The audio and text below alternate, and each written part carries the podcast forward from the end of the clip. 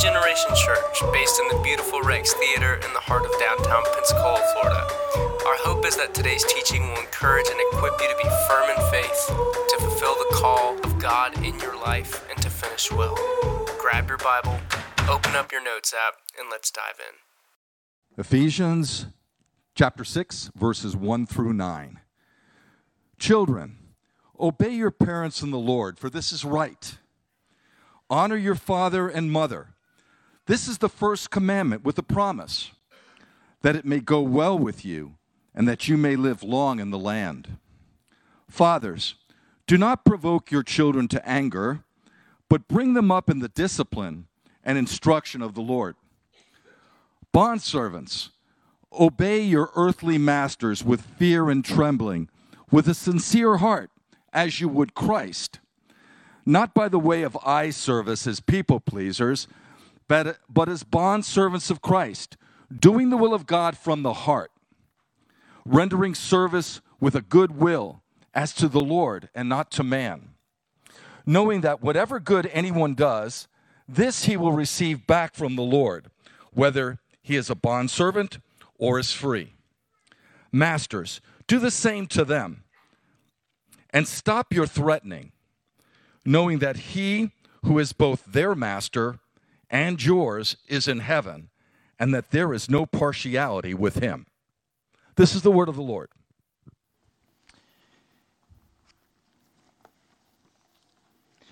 In November 2016, uh, my first child, Micah, my son, was born.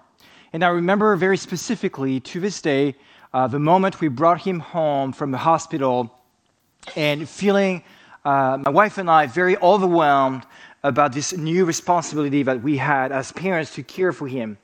And here he was at home melting down, and we had to proceed to do our first diaper change. And my wife and I were already sleep deprived for having spent an entire week at the hospital, and we were trying to figure out what to do with this thing. And uh, as we were um, really arguing about how to do this, uh, I started feeling so many emotions and feeling very overwhelmed by all this. Uh, so much that at one point I decided to go out on a walk and to just change uh, my mind, to refresh myself.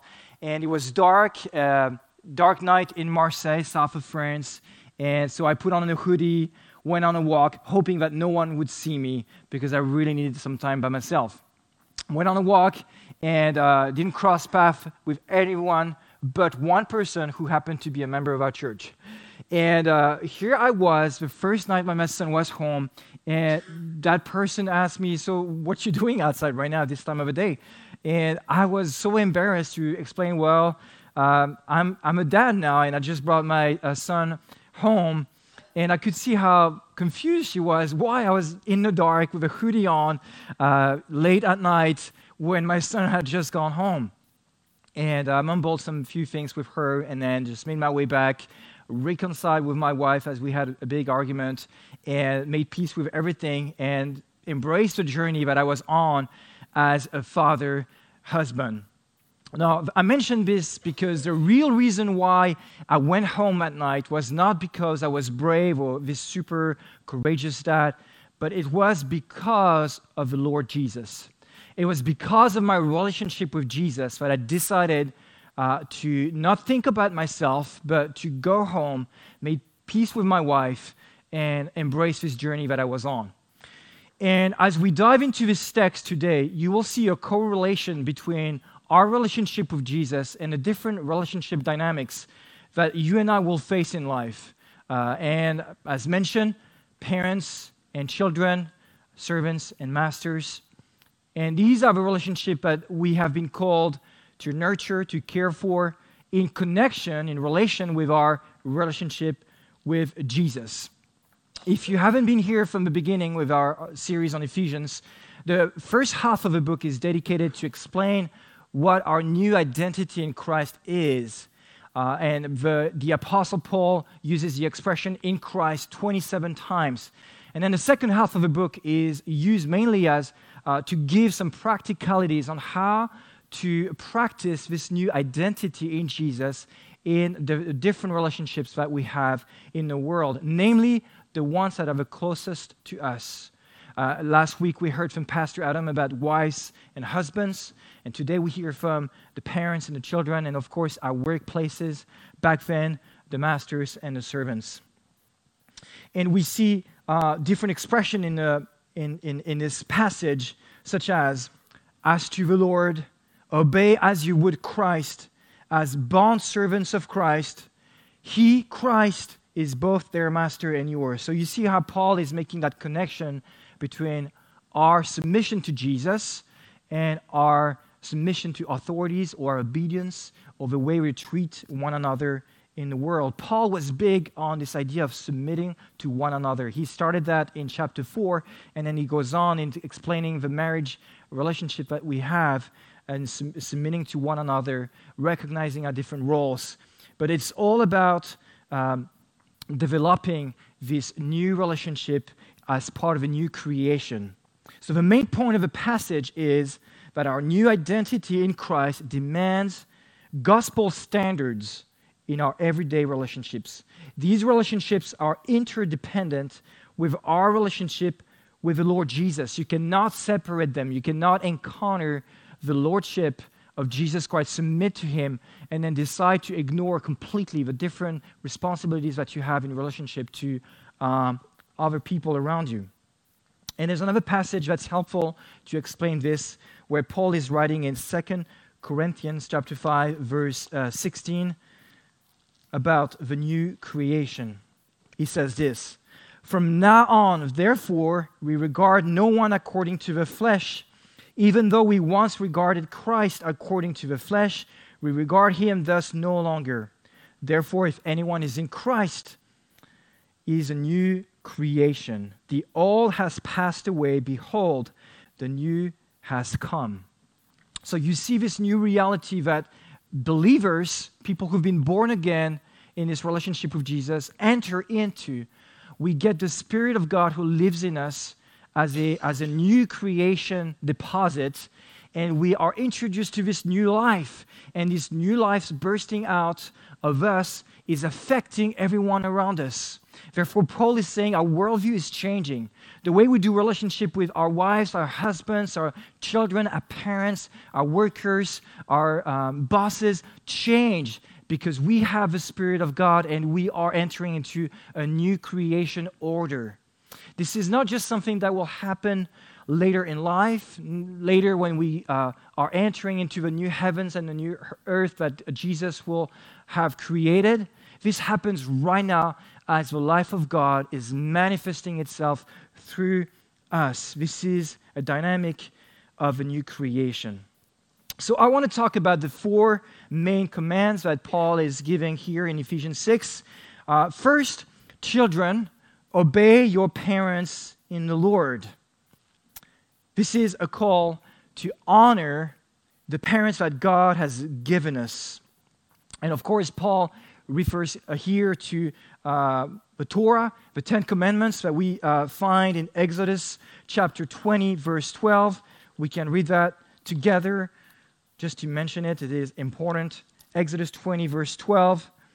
Honor your father and your mother, that your days may be long in the land that the Lord God is giving you. And in Deuteronomy chapter 6, uh, chapter 5, sorry, uh, verse 16, we read, Honor your father and your mother as the Lord your God commanded you, that your days may be long and that it may go well with you in the land that the Lord your God is giving you. So there is a call, there's a command, and it is a call to honor. And honoring means to show respect, to show appreciation, to decide to bless the parents that, has, uh, that God has given us. Now, I want to say this in, uh, in being very considerate about the different parenting experience that you had maybe growing up whatever the case, whatever you've experienced in your life, what kind of parents you had, what's really important to notice in this passage is that is the, the command is unconditional. It doesn't say here if your parents have been amazing parents, if your parents have treated you very, very kindly and have been great role model, has taught you many good things, then honor them. No, it is, it is said clearly here honor, regardless of what the circumstances are. It is an unconditional command. And you may have had parents who were wonderful role models. You may have grown up with a single dad or a single mom. You may have had an abusive father or a mom who was prone to depression and addiction. You may have had no parents. Whatever the case, God is giving us through the scripture a command to honor. And I want to give you a couple of encouragements when considering what God is teaching us here in His Word. First, I want to encourage you to seek the Lord as to how, in your own personal life, you can apply this command to honor your parents in the Lord. You see, as I mentioned, we may all have uh, faced different circumstances growing up with our parents. And maybe when I say dad or when I say mom, some uh, very um, uh, bad memories come to mind for you. Maybe it is something you want to forget about or put, leave in the past. Or maybe it evokes a lot of good memories, pleasant memories of growing up with them, with a lot of affection, a warm home. But whatever the case, we are called to seek Jesus, his lordship, and how that will apply to this command to honor. I had to do my own personal wrestling with this commandment personally. Uh, I was born in a home that was splitting apart. My uh, mom left home when I was nine months old, not even a year old. The judge at the time of the divorce decided that the two youngest children would stay with uh, the dad and the two oldest would stay with the mom. My mom, being Canadian, moved back to Canada, and I only grew up with one sibling and uh, my father in France. And uh, my dad remarried later when I was 10 years old. And I had to wrestle with this idea of honoring my parents when it came to honoring my stepmother or my mother. Who should I pay attention to? My, uh, my stepmother or my mother, my biological mother, or the one who is present now at home?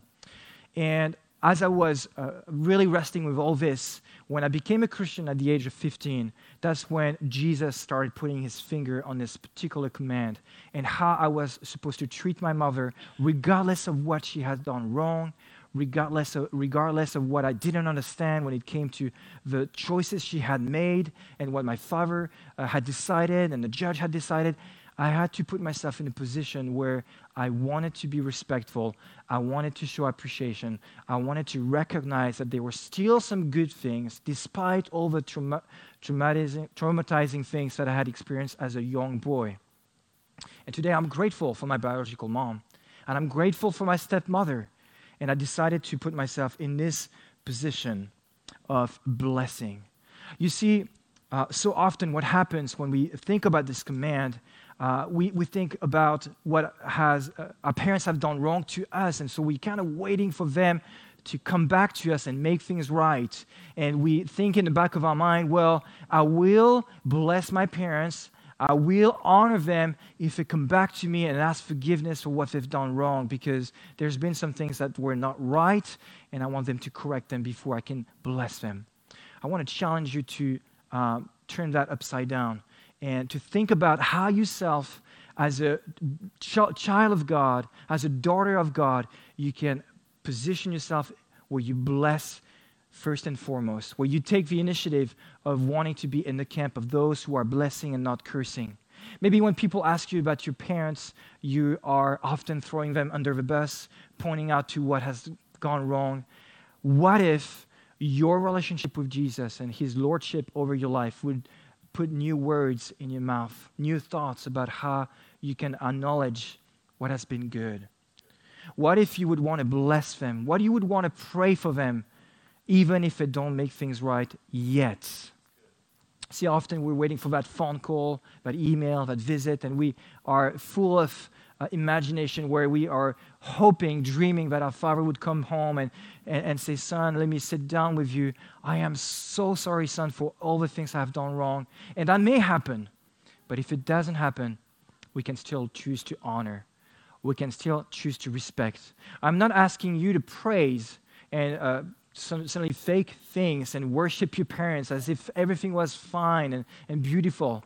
No, but we can still bless. We can still respect, we can still appreciate, we can still pray. Now, the second thing I would like to mention when it comes to this command to honor our parents in the Lord is that Paul is mentioning that there is a promise attached to this command. He says this this is the first commandment with a promise, and it mentions the Old Testament that it may go well with you and that you may live long in the land. Of course, that promise to live long in the land doesn't apply to us, but to, uh, to, to enter into a phase in our lives where things go well is a, is a phase where peace and joy and satisfaction are suddenly entering into our hearts. And I want to ask you the question what if your um, a blessing is still locked up in heaven because you have never decided to make peace with your parents? What if there are so many blessings waiting to be poured into your life the moment you would decide to release that anger, release that bitterness, to uh, leave behind all uh, the regrets and the resentments, and decide to be in the camp of those who are blessing and not cursing? What if God would unlock all the blessings if you would put yourself in that position? Because Paul is saying again, there is a promise, there is a reward when we are deciding to submit to Jesus, when it comes to the way we see our parents. I remember when I became a Christian and I was 15 years old, and I was still wrestling with this whole idea of honoring my father. And I, I, I, was struggling a lot to be close to my father. I was still not understanding the decisions he had made with my stepmother and my mother and all that. And I decided to keep my Christian life very, very private. Uh, some decisions of my life very, very private. Um, and I was invited to attend a youth conference, and I, came, I went there with my youth group. It was in Belgium. And uh, during one night, there was a powerful altar call to consec- consecrate our lives to Jesus. And I went forward, knelt down, I was praying, I was receiving so much from God. But at one point, the speaker gave another challenge to all the young men who were kneeling down. And he said, I want you to do one thing when it comes to your father. You uh, will commit to go home and tell your dad, I love you. And I wish that Jesus would have come back that day when he made that altar call because it put me in a very bad spot. I was trapped. I was already kneeling down in front of everyone. But I, I knew also that it was a very important step in my own life as a young Christian to understand that I couldn't just keep on separating my Christian life from my relationship with my parents. I had to make a step forward to honoring my dad, to bless my dad, to be closer to him. So I made that promise, that commitment with the help of Jesus, went home, days went by, weeks went by, and I was praying, waiting for the right opportunity until one night I was, I was going upstairs to, to bed. I saw my dad by himself on the couch, and I felt it was the right moment. And went down real quick and gave him, um, I told him the quickest I love you that I could ever say in my life. But I did. And I said, Dad, I love you. And went back up. uh, but I did it. But you know what? That moment was key uh, in really uh, pushing me forward into a new relationship with my father when step by step year after year we started sharing more about our life with christ together. And today i have a great relationship with him. I'm grateful for what we share together. Nothing was perfect. Uh, i don't want to picture that as a perfect relationship between the father and the son but it was definitely a, a key moment in my spiritual journey as to honoring and deciding to make the first step to be an initiator. We move on to the second command parents, bring them up, your children, in the discipline and instruction of the Lord. There are two key words mentioned here the discipline and the instruction.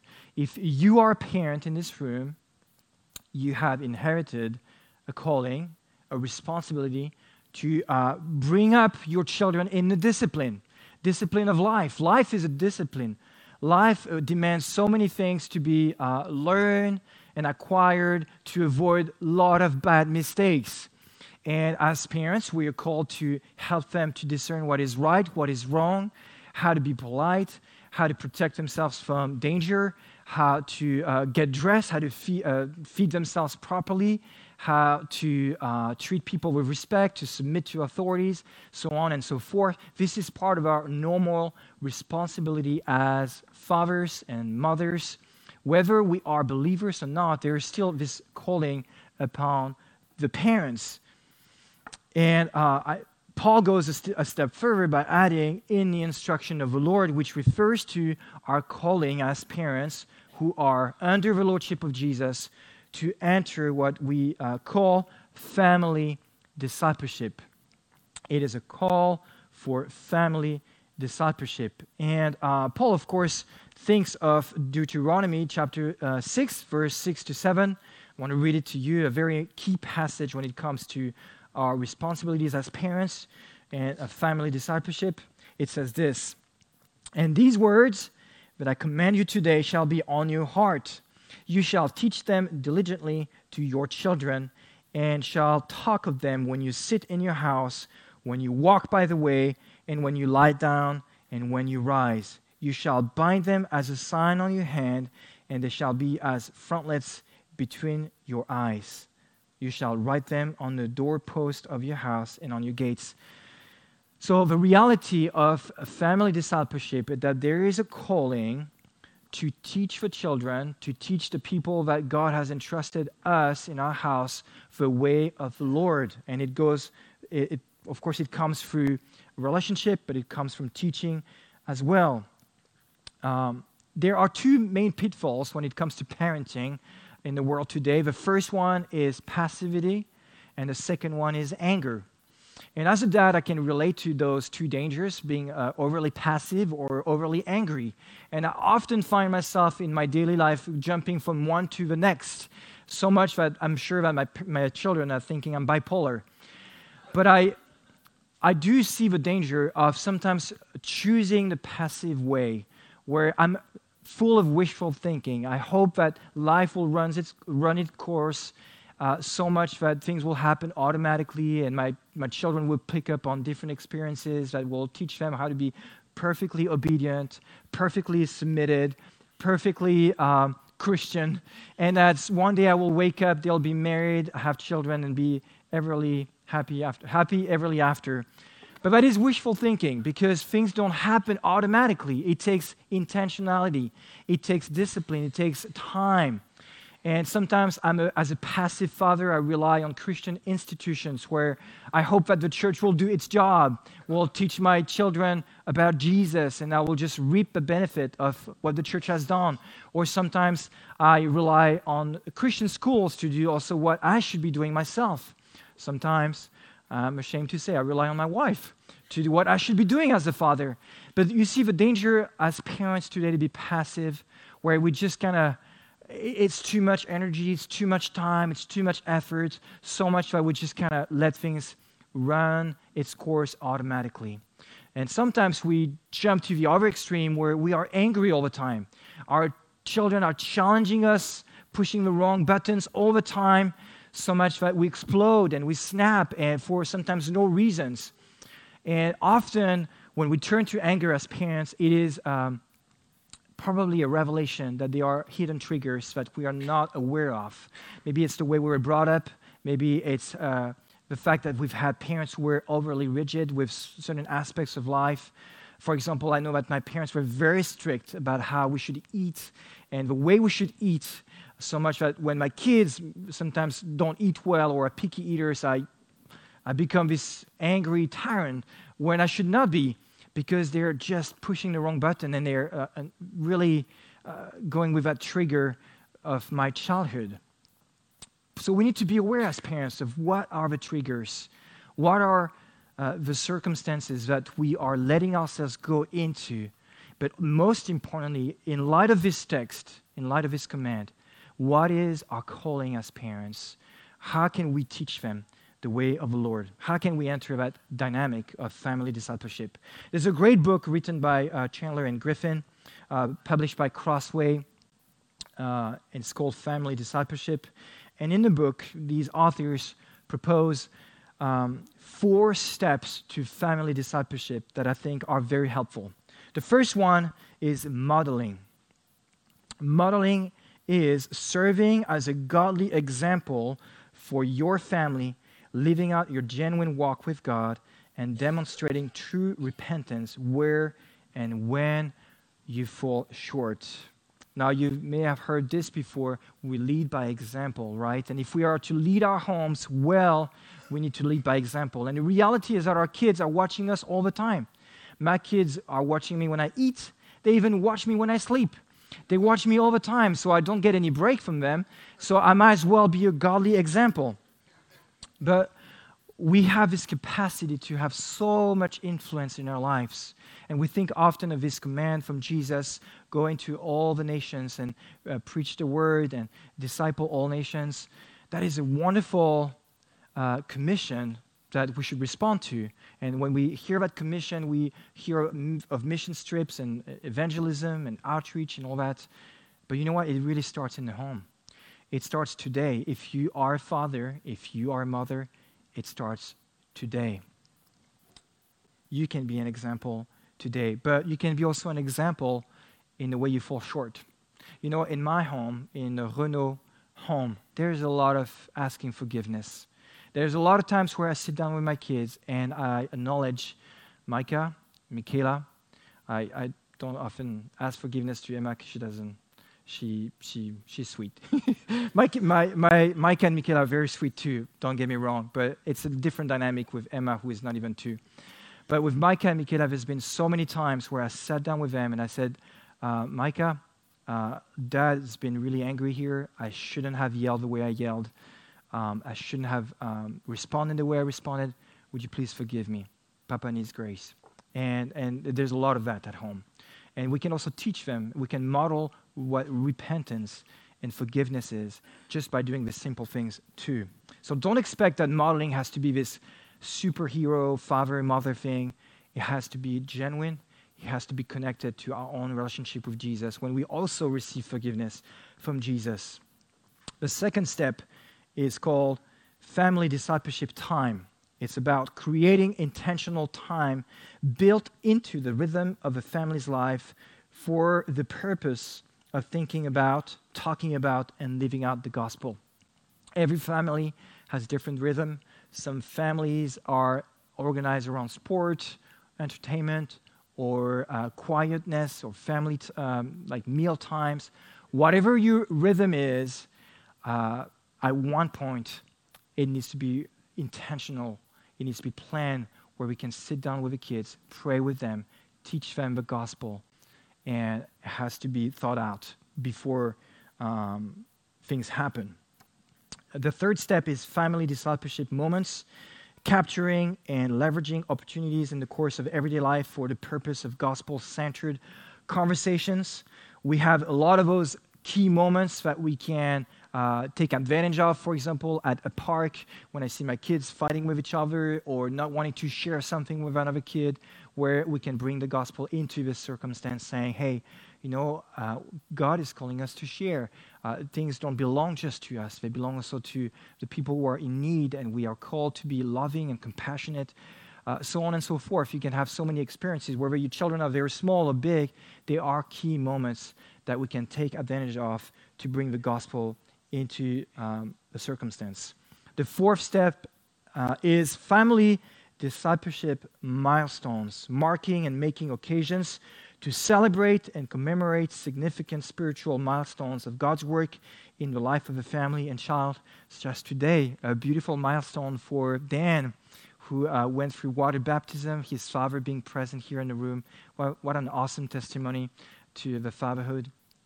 And uh, there will be other milestones for your own personal life, whether that's graduation or a key moment in your work, uh, in your life, marriage, uh, just an important like spiritual uh, landmark that you want to have. Uh, but as parents, we're also called to um, take advantage of those milestones and mark them uh, as spiritual moments as well. So these are really good um, practical things that we can do today as we leave this uh, service. And I encourage you to take hold of that book. You can actually have uh, the book for free if you go to the Gospel Coalition. I believe if you submit your email address, uh, you'll receive a PDF version for free, and you can read the book on your tablet or computer. Now, I move on to the third command uh, Bond servants, obey your earthly masters. This is a call to have an excellent work ethic, not just an average work ethic, but an excellent and amazing work ethic. You see, so often in our society today, uh, the call is to do the minimum required just to get paid, to get by, and to pay the bills, and to have a good life.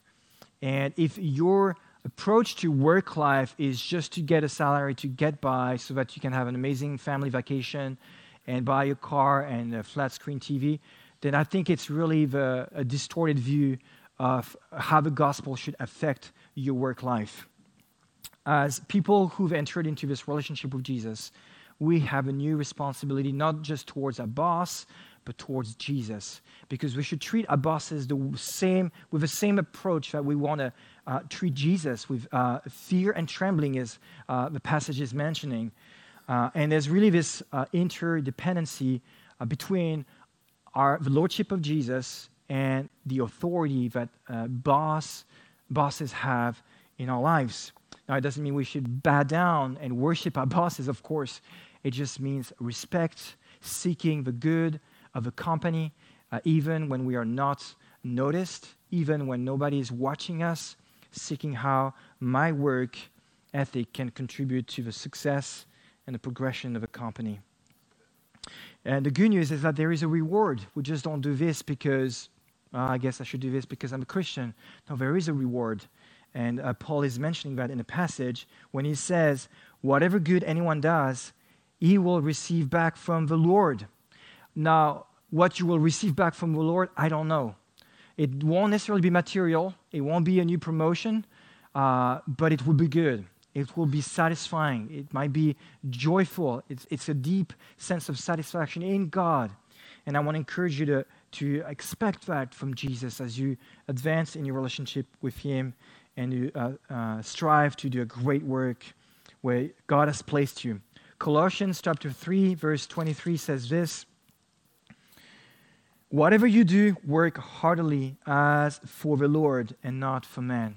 If we would have that mindset every time we clock in at work, I really think it would change a lot of things in our workplaces and it would be a great testimony to the gospel. Fourth, masters render service with a good will. This is a call for servant leadership. And of course, Jesus, more than anyone else, has exemplified this when, after he washed his disciples' feet in the Last Supper, he uh, gave them a great teaching on leadership. And I want to read this in John chapter 13, verse 12. It says this When he had washed their feet and put on his outer garments and resumed his place, he said to them, Do you understand what I have done to you? You call me teacher and Lord, and you are right, for so I am. If I then, your Lord and teacher, have washed your feet, you also ought to wash one another's feet. For I have given you an example that you also should do just as I have done to you. What a great example. I want to call the worship band at this time. Jesus is reminding us that if we want to be in position of leadership, if you're aspiring to have more responsibilities and to be able to uh, make things happen, then it starts by serving. And I had a great uh, pastor in my childhood who told me, Loïs, if you want to be a man of God, you have to be a servant of man. If you want to be a man of God, you have to start by serving man. I really didn't like that back then. Uh, and, but it, there was so much wisdom because we are quick to want the, the fame, the, the acknowledgement that we're great at what we do, but how quick we are to want to serve. And if you are a boss today, if you have responsibilities, if you have employees under you, let me encourage you by considering that the first and most important thing you can do for your leadership is to start serving. It doesn't mean catering to every single request because employees are full of little requests, but it starts by really considering how, as a boss, as someone responsible in connection with Jesus, you can serve Him, you can bless Him. And that is the call that we receive. Mark chapter 12, uh, Mark, Mark chapter 10, verse 42 uh, to 45 says this too.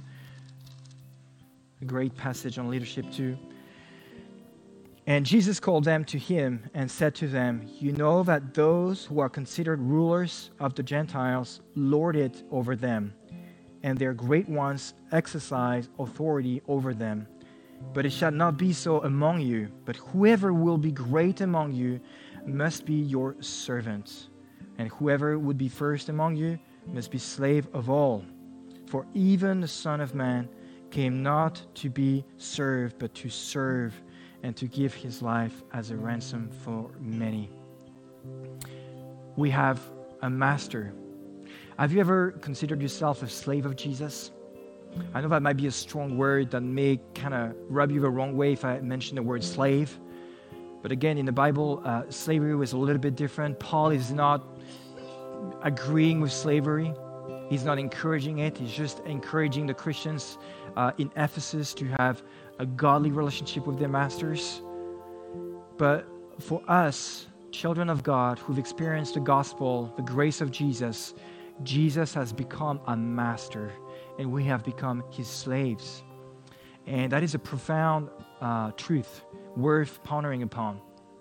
And if we treat Jesus as a master, it will change everything in the way we relate to our husbands, our wives, our bosses, our children, our parents. And I want to leave you that thought today as I close. Is Jesus your Lord? Are you a slave by love of Jesus, where Jesus has the first word and the final word? When sometimes you are into an, a big argument with someone in your household or someone at work, and you want to have the last word because you, you think you're right or you think they're wrong, but what matters is not your final word, what matters is the final word of Jesus. What is Jesus saying to you today? And I want to encourage us to have a new perspective and to embrace this gospel relationship dynamics uh, today as we leave this room. Let me pray over us and we'll get back into worship. Father, thank you so much for your word, that it is powerful, it is true for today. And I pray for my brothers and sisters here that you would help us to uh, live out the gospel in the way we parent, in the way we ob- obey authorities, in the way we work, in the way we teach for children, in the way we honor our parents. And thank you for your grace and for your spirit that is at work with us today. Amen. Thanks for hanging out with us at Generation. You can connect with us on Facebook or Instagram at Generation Pensacola or go to the website at generationpensacola.com and from wherever you download your podcasts. If today's teaching impacted you, we'd love to hear about it, so please drop us a note.